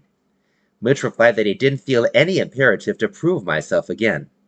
I think David is happy for a brief time when gambling, minutes, hours, Rita Milch offered. His high was being at risk, having everything on the table. Absolutely, Milch said. When he was happy, I was happy, she continued. But no, I didn't enjoy the gambling. She felt the danger, even at a, rem- at a remove, Milch said. At times, the memories uh, came flooding back. My dad was a big tipper, Milch said. He would take me down to the winter circle, carrying me. Recalling how he got more serious about gambling on high school, Milch said, my old man tightened up the cashier to carry his bets, and I would have a little action on the side. There was so much action going on. At some level, I became an irritant because I was carrying all this stuff, and sometimes I would forget. Although he was quieter at other moments, Milch was attentive as Rita Milch and Hallenborg exchanged as Rita Milch and Hallenberg exchanged stories. Even when he was working at the office, David was keeping tabs on what was happening at the track, Hallenborg said. He would send people to the track to place his bets or pick up money. He would talk with, to the trainers. Now I'm the wretched wretch you see before you, Milch quipped, much to the delight of his table mates. Rita Milch and Hallenberg were both stunned by Milch's enthusiasm. When they presented him with pages of the script, uh, they, they said his sharpest talent still is shaping and editing screenplays. He'll just start in, uh, start in on them, she said. I compare it to a musician playing an instrument. He just starts riffing. He can still bring the magic even though he'll forget or get disconnected. That disconnection is visible in one draft of The Last Horseman. While making notes around lines of dialogue, Milch suddenly segued into a composing scene for NYPD Blue, which includes exchanges between Detective Andy Sipowicz, played in the series by Dennis Franz, and other TV and other characters from the ABC show, which ran from 1993 to 2005. As The Last Horseman's script reached its final stages with Milch adding his notes, Rita Milch had other contributions and insights on characters that significantly improved the story, Hallenberg said. After those additions, they thought maybe, just maybe, The Last Horseman might have enough commercial appeal to be produced. While the screenplay is shopped around, the focus of the unusual partnership has switched to an idea hatched by Hallenborg that he hopes will lead to a TV series. The story is inspired by two young men he had met on social media, one who has been in recovery and another who has been in and out of prison. He's a fascinating, talented, handsome, smart, charming sociopath, said Hallenberg of the second man. I'm 38 years sober, but prior to that, I have plenty of association with people who were outlaws. This is not unfamiliar ground to me. Gambling and racetrack shenanigans are once again a key part of the narrative, said Hallenberg, and Hallenberg continues to prod his former mentor with requests about his racing past and the culture of gambling, using those details to add authenticity to the new story.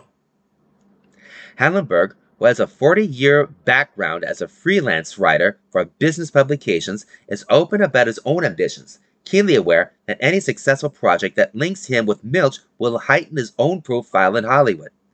He has optioned three screenplays that were never produced. Even so, his work with Milch has an emotional element that's much deeper than any suggestion of fame or finances. Milch helped support Hallenberg years ago when he was uh, in treatment for prostate cancer and could not work, once re- uh, prepaying him for two scripts that were never developed. Their new partnership is Hallenberg's way of returning the favor. From a spiritual standpoint, this is the most rewarding work of my life, Hallenberg said. Yes, it would be great if this would lead to something, but my number one priority is to keep David's engine going. At one of their recent outings, Hallenberg expressed awe at what the trio have already achieved in helping to craft The Last Horseman. Sometimes a little inflection from David, something that he just adds, will give insight to characters that was not there before. That is the magic of the guy. Rita Milch reached out and affectionately stroked her husband's hair. See, Dave? You're magic. Mitch, Milch nodded and smiled. Shows you what prison can do. That exchange could easily fit into a Milch Pen drama, although it's hard to reconcile the mild mannered person who slips $10 to the waitress before she even takes orders from the table. Please indulge him. It's important. Rita Milch advises the startled server with the fiery force of nature who once referred to himself in an essay for a young screenwriter as David F. Milch. Although Rita Milch is heartened by her husband's ability to remain creative at this stage of the disease, she acknowledges a harsher reality. David's mind is getting harder and harder to get to, she said later. It's breathtaking. It's, um, it's heartbreaking, that is. He's leaving piece by piece. He lives in a state of agitation brought on by a sense of unfulfilled obligations. He has paranoid moments, which is common with dementia. That agitation can be exploited, explosive as evidenced by an early morning visit to the assisted living home. Hallenberg had arranged with Milch in advance to go over some script pages based on conversations that pair had a few days earlier. But minutes after Hallenberg escorted Milch from his apartment to the a conference room, it became clear that something was not right. Mitch, Milch frowned as he rifled through the pages. Why haven't I seen this before? he finally asked. Because I just wrote it, Hallenberg replied. After a few tense minutes, Milch grew more confused. Realizing the strain, Hallenberg apologized. I tried to call you earlier, David, and there was no answer. You said I was imposing when I came to your room to get you, and that was not my intention. Well, your intention is not the be all and end all, Milch snapped. I never said it was. You just did, Milch fired back. You just gave me this to read, and I don't know what the F it is. Okay, I apologize for imposing on your morning. Hallenberg said calmly. It was not my intention to do that. It wasn't? No, David. I've stopped by here many times. Today there's friction and bad communication between us, and I have to accept that. I really am sorry for imposing on you. If you were really sorry, you wouldn't have done it. After returning Milch to his room, Hallenberg said the encounter would have been smoother if Rita Milch had been present. It's a mantle she's become used to wearing. In horse racing, there's the goat, which is to keep the horse calm, she explained. If I'm there, David can reach out and put his hand on my knee, and that will make him feel better. I see that as my role, the calming influence. Milch's current situation might be compared to the later years of Tony Bennett and Glen Campbell, popular singers who were able to keep the performing keep performing years after they were diagnosed with Alzheimer's. Monica Moreno, Senior Director of Care and Support at the Alzheimer's Association, said Milch's ability to access his talent for storytelling is similar to the experiences of the two singers. His ability to be a TV writer and producer was such a huge component of who he is, Moreno said. Considering the work he had in this area, it's not uncommon to see where they're discussing things he's done his whole life that it stimulates those, those memories and allows him to engage. Milch first made his mark in the 1980s as a writer and executive producer on Hill Street Blues, which he co-created with Bochco. He and Bochco went on to co-create NYPD Blue, which broke network barriers and frequently stirred controversy with its foul language and nudity. The series was a massive hit and won numerous Emmy Awards. Milch's creation of the HBO series Deadwood in 2004 was another success, proving that he could extend his writing prowess far beyond the urban milieu of police precincts and crime scenes. The revisionist western set in the real-life mining town of Deadwood, South Dakota, starred Timothy Olyphant and Ian McShane at the head of an ensemble of evocative characters and was marked by brutal violence and toe-curling obscenities, often projected with Shakespearean flair.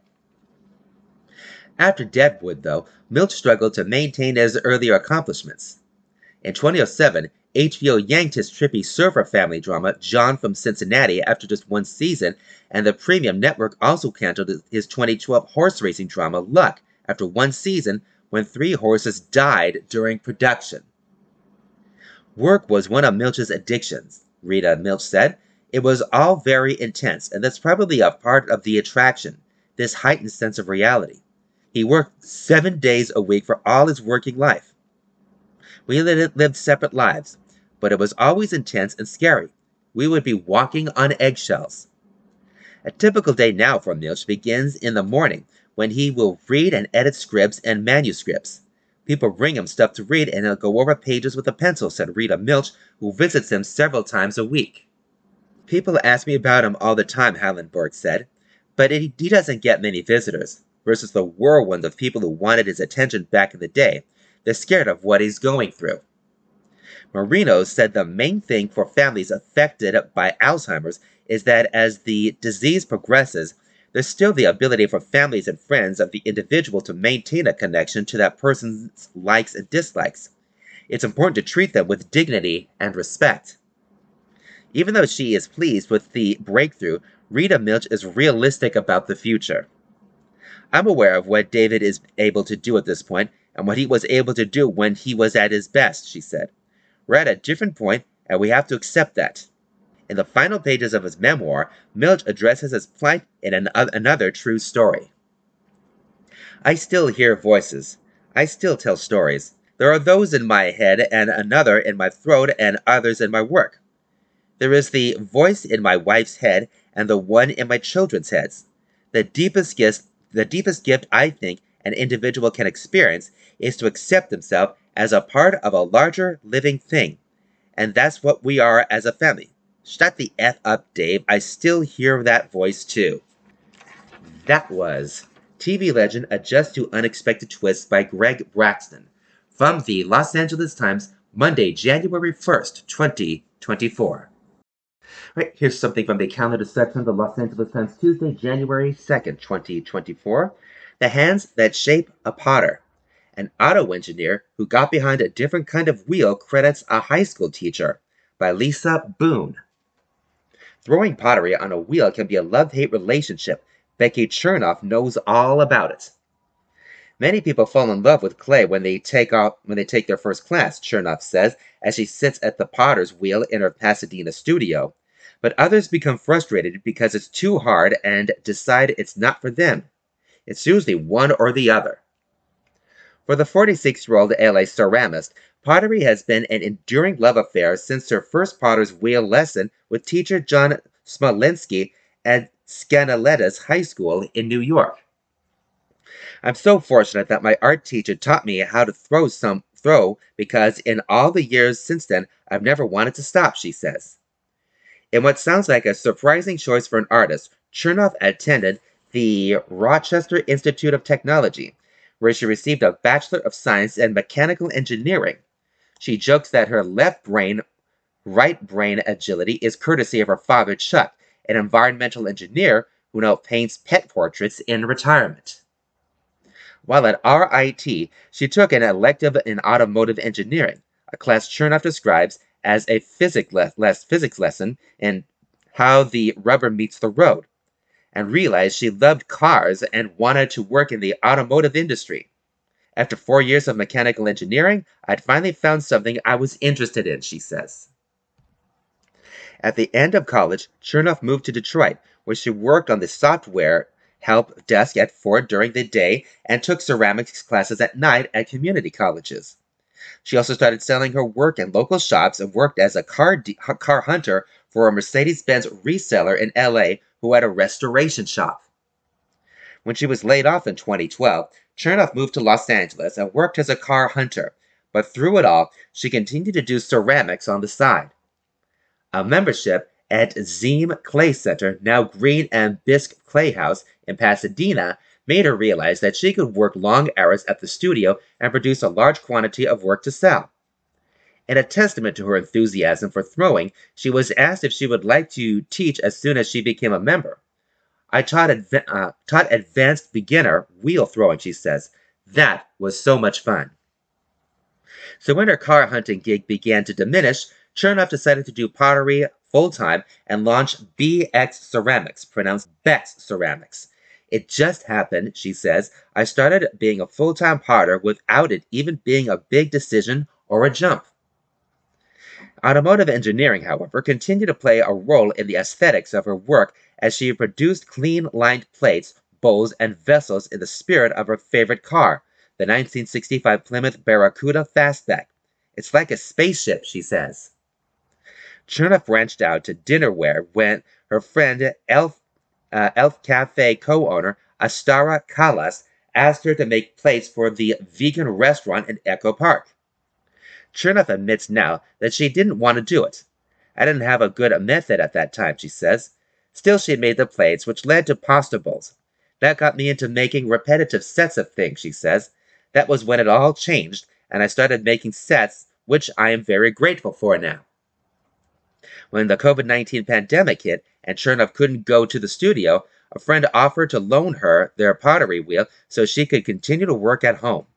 Despite the generous offer, Chernoff had reservations because she didn't have room for the wheel in her apartment and was worried about the toxic clay dust. Two weeks after the studio closed, she changed her mind. I can't not work, she says. She borrowed her friend's wheel, threw clay out of her living room for 10 months, and met clients on the sidewalk for orders. Despite the economic fallout that was so prevalent during the pandemic, quarantine was a boon for Bex Ceramics. While the clientele was not out of work, but working from home, Chernoff says. People were focused on their homes because they were home all the time, and apparently they all hated their dinnerware. People loved Chernoff's minimal stoneware dinner plates, salad plates, cups, and bowls, and purchased large orders without knowing she was working out of her living room.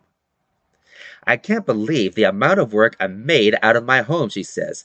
I had a tarp, wiped everything down, and was as careful as possible. I did it so that I could keep working. While many potters generally do not like repetitive work, Chernoff believes her work as an engineer gave her an aptitude for repetitive tasks without going out of my mind. It took years to uh, get to a place where everything looks similar, she says. It doesn't look machine made. People have told me if they look at uh, Heath and East Fork but wanted to go with someone local. It is such a compliment. Their stuff looks perfect, but people would rather have handmade dinnerware. Baking pieces that match has become what I like to do. I love I love seeing the cohesiveness of a finished set stacked per, uh, perfectly. Chernoff's friend, designer A.D. Goodrich, admires the ceramist's tri- uh, drive. Becky rededicated her life to ceramics fully in the past few years. I have never seen someone so determined to make it work. Becky is an incredible maker who works tirelessly to create the most beautiful, simple, elegant dinnerware and glassware. Each day I drink from Becky's mugs, put flowers in a Becky vase, and eat all my meals from her low bowls. In 2021, Chernoff's career took another positive turn when, she, when one of her students told her about a small studio available for rent in Pasadena. I could get out of my living room, she says. It was my first wheel, my first everything, but I had been doing it for so long that turning it into a studio was straightforward. I only needed a water source and a place to dry and display my work.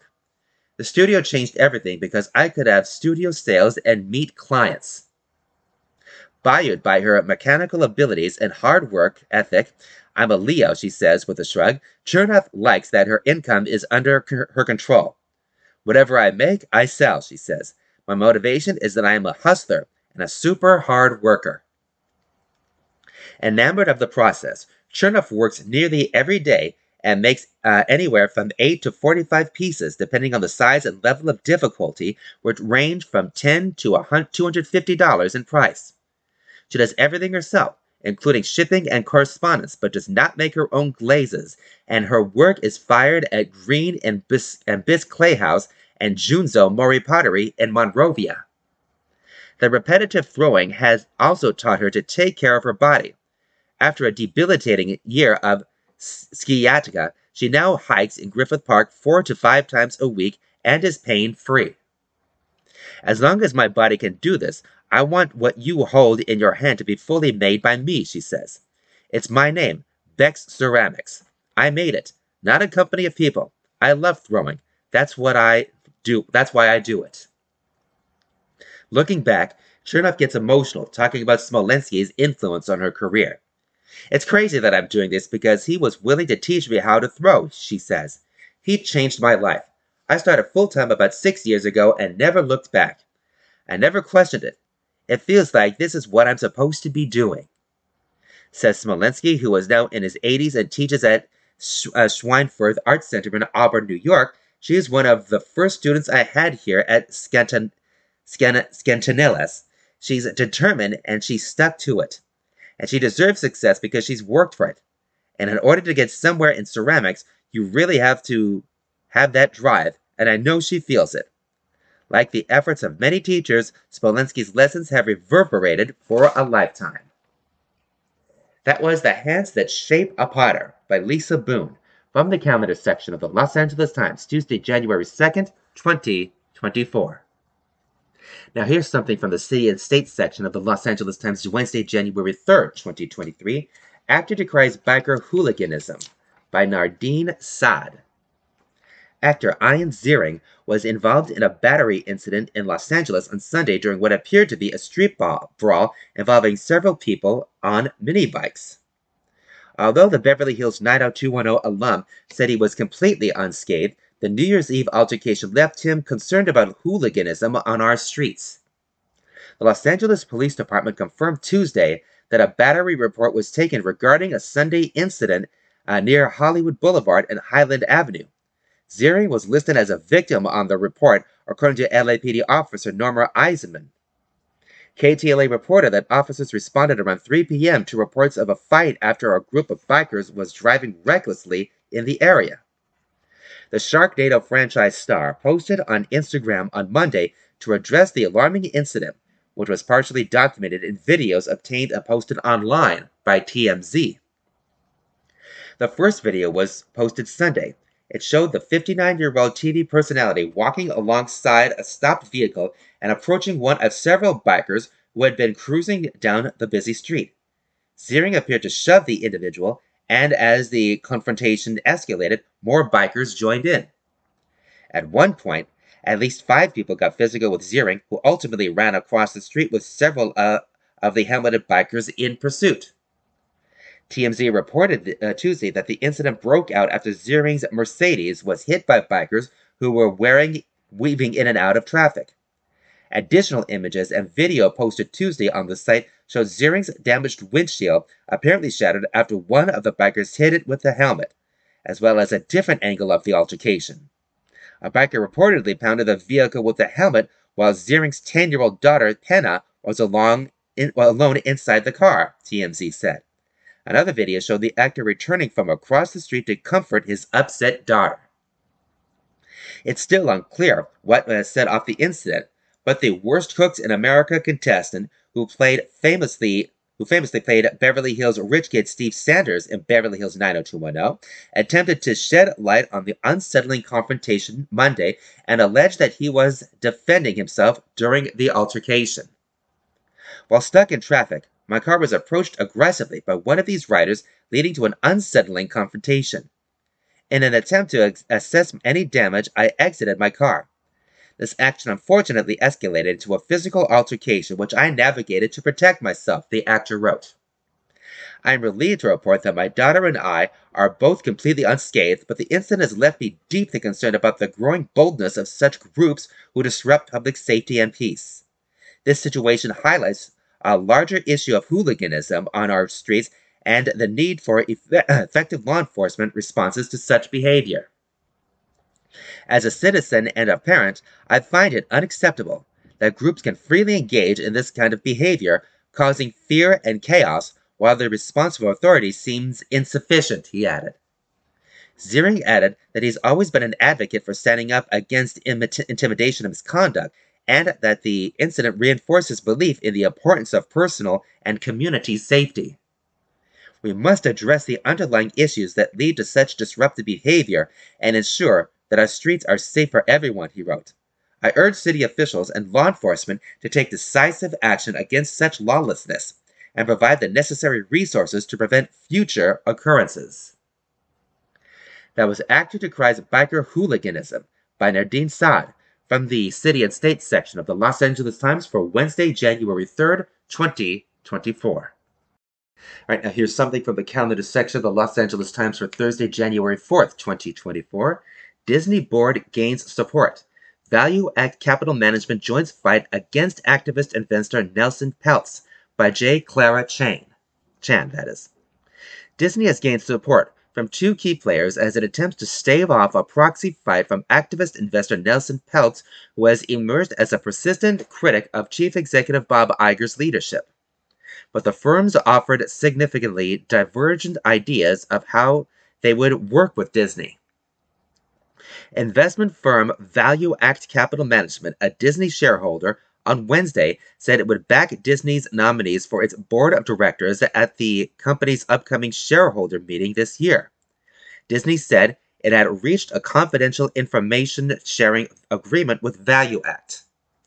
Value Capital has a track record of collaboration and cooperation with the companies it invests in, and its CO CEO, Mason Morfit, has been very constructive in the conversations we've had over the past year, Iger said in a statement. We welcome their input as long term shareholders. Separately, another Disney shareholder, Blackwell's Capital, said it has nominated three executives for Disney's board but has vowed to reinstate any incumbent board members who may have been outvoted by its nominees while also blasting Peltz's campaign.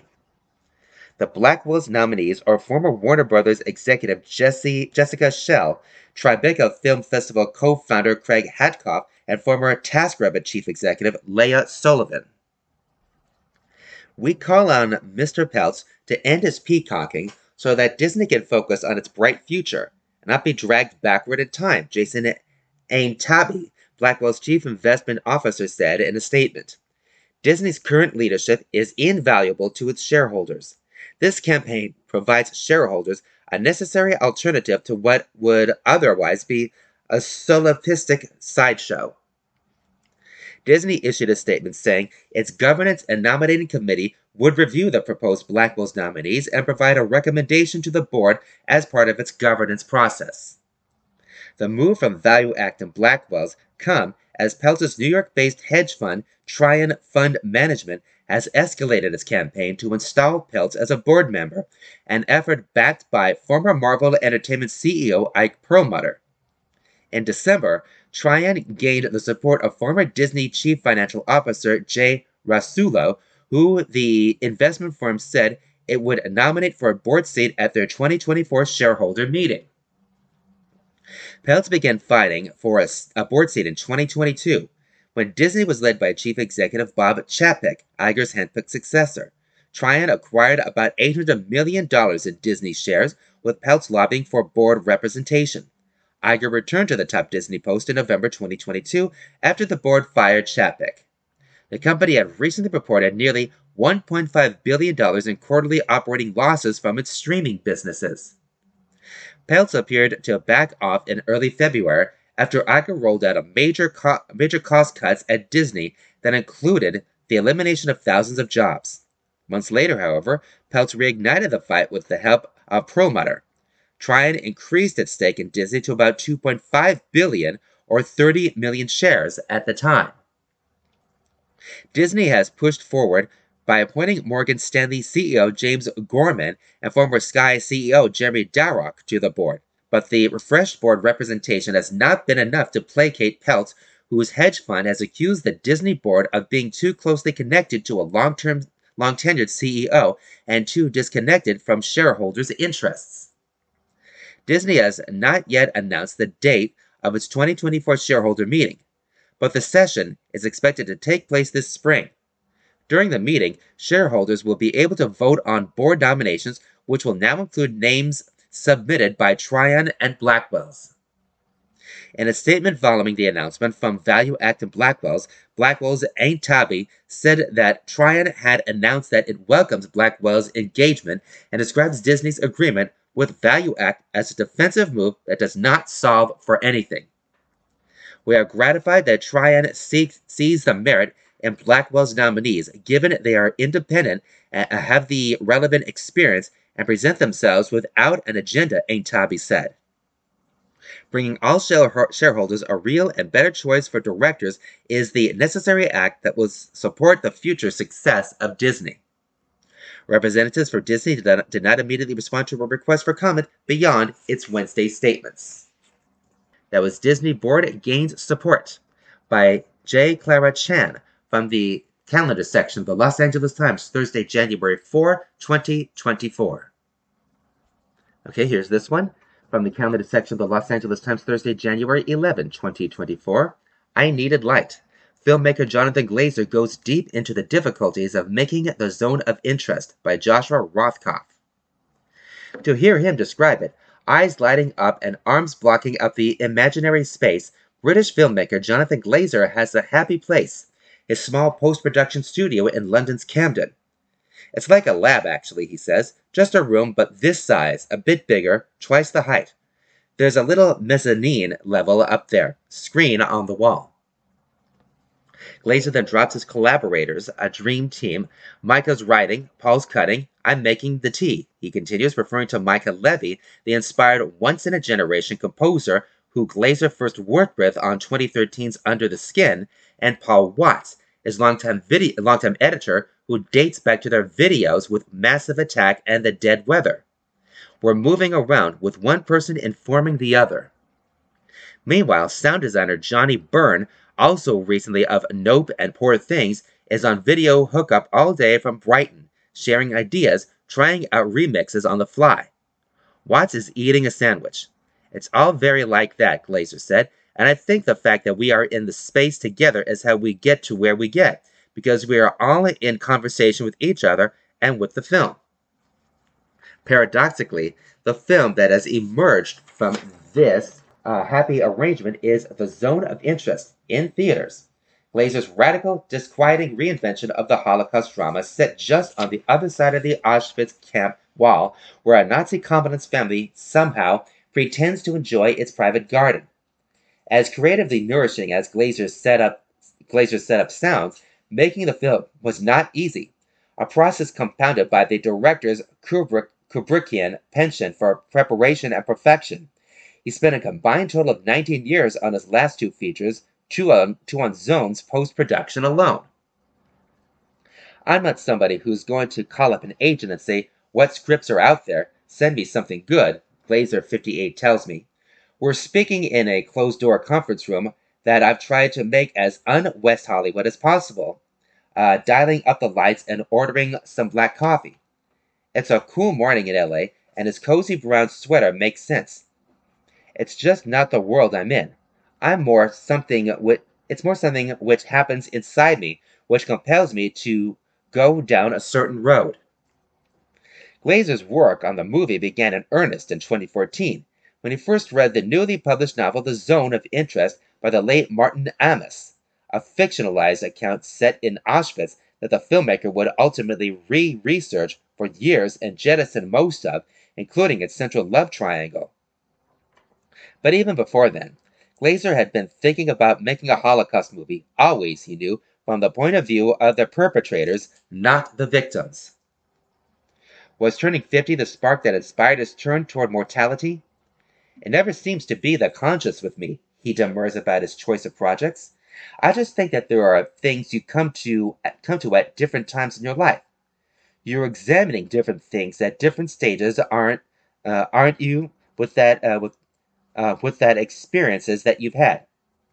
He remembers growing up in 1970 suburban Hadley Wood and attending a public Jewish school during an era he describes as pretty unreconstructed.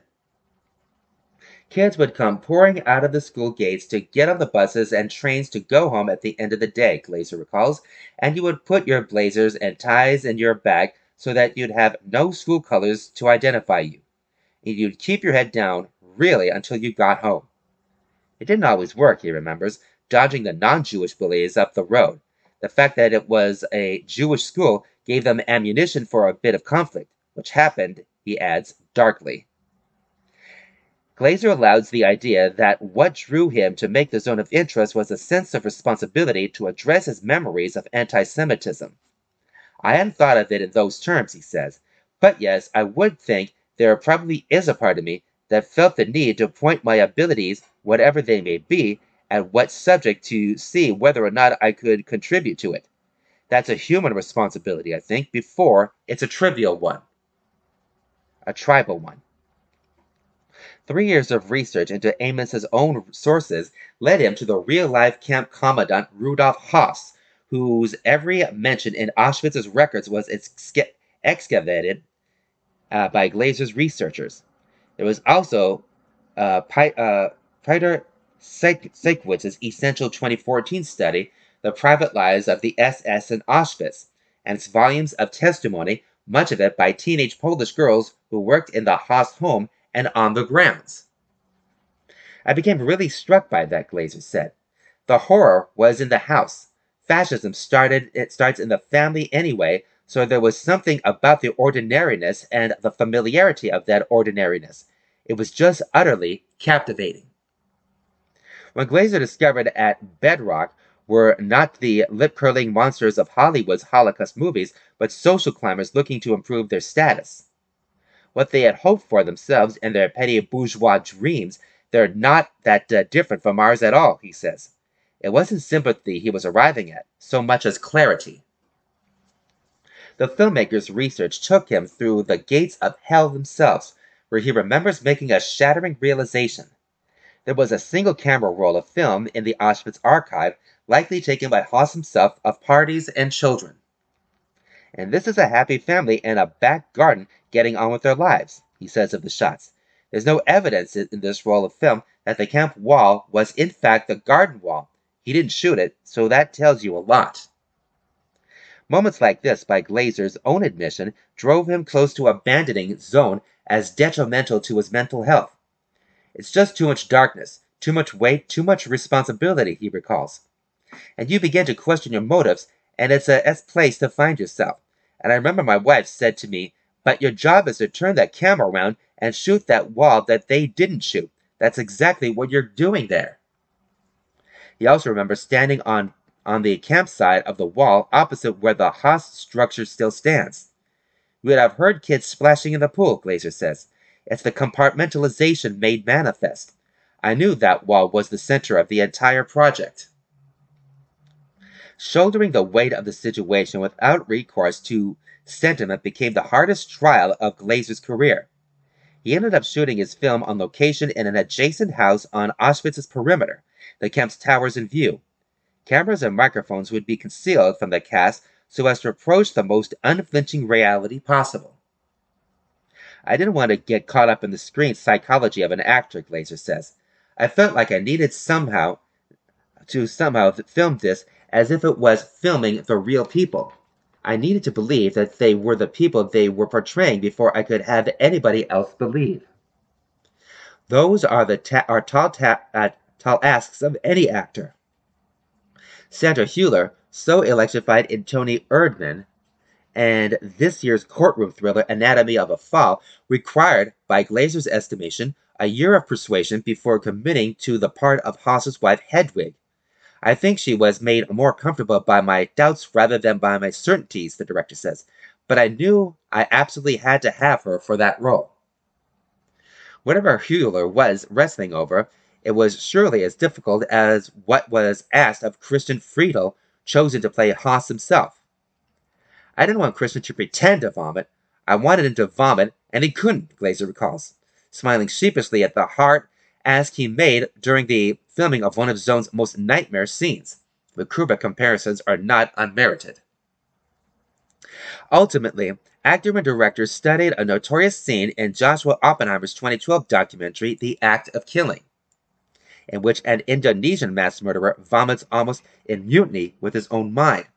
There is always a way around, Glazer says, leaving the technical specifics a mystery. His first feature, 2000 Sexy Beast, was a viciously funny movie about British gangsters once struck by comedic moments of dream-like surrealism. Birth, starring Nicole Kidman as a Manhattan widow who begins to suspect a young boy is in fact her reincarnated dead husband, was also his. Under the Skin is about aliens. Glazer's dogged pursuit of realism at all costs feels new to him, and it speaks to his, the seriousness of his rigor. He doesn't pretend it was easy. I needed t- uh, I needed light in there. He remembers of the toughest moments of making its latest. I needed light in myself to carry on. I needed something holy. A kind of salvation arrived in one of Glazer's interviews during his prep period. A 90-year-old Polish woman who secretly bicycled in the middle of the night as a girl, leaving food behind for the prisoners. When I met her, I really felt that I had met this angel, Glazer says. I had seen that there was light there too there was that other thing that is in us as human beings. He includes these episodes in the film, shot in stark black and white thermal photography, almost like an X-ray world, punctuated by some of some of composer Levi's most disturbing noises like belches from hell. It's hard to imagine the movie without these night flights. It is literally the inverse of everything else we've been seeing in the film, Glazer says. Since last May's Cannes Film Festival, where the Zone of Interest won the Grand Prix, and awards second only to the Palme d'Or, Glazer had relaxed somewhat, though he admits to being surprised and moved by the rapturous reaction he received in France. Strangers approached him, shaken, not even with questions, but simply wanting to be heard. There was something cathartic about it that they wanted to share, he recalls, and it was at that moment just people in the streets, young and old, when it really hit me that I just thought, oh my goodness, there might be something going on here that's outside of the film. Glazer pauses a wave of humility, bringing back all the questions that preoccupied him from the start a decade ago. Am I doing this because I want to make a Holocaust movie, he asks? Why am I here? What am I doing this for? Why me? Just who do I think I am to take this on? I have those doubts all the time. I lose huge amounts of sleep over this. I still do. His next film, he tells me, will be about tenderness. How tender we can be as well. It won't come for a while. Meanwhile, there is the position Glazer now finds himself in, realizing his most celebrated effort in a reinvigorated awards season with the wider implications of making a movie about violent political disassociation available to anyone who wants them. Of course it speaks to this moment, Glazer says. Of course it does but it's about who we are as a species and what we are capable of. I think the film has alarm in it. It certainly was made with that intention. We're trying to ring a warning. That was I Needed Light by Joshua Rothkopf from the calendar section of the Los Angeles Times, Thursday, January 11, 2024.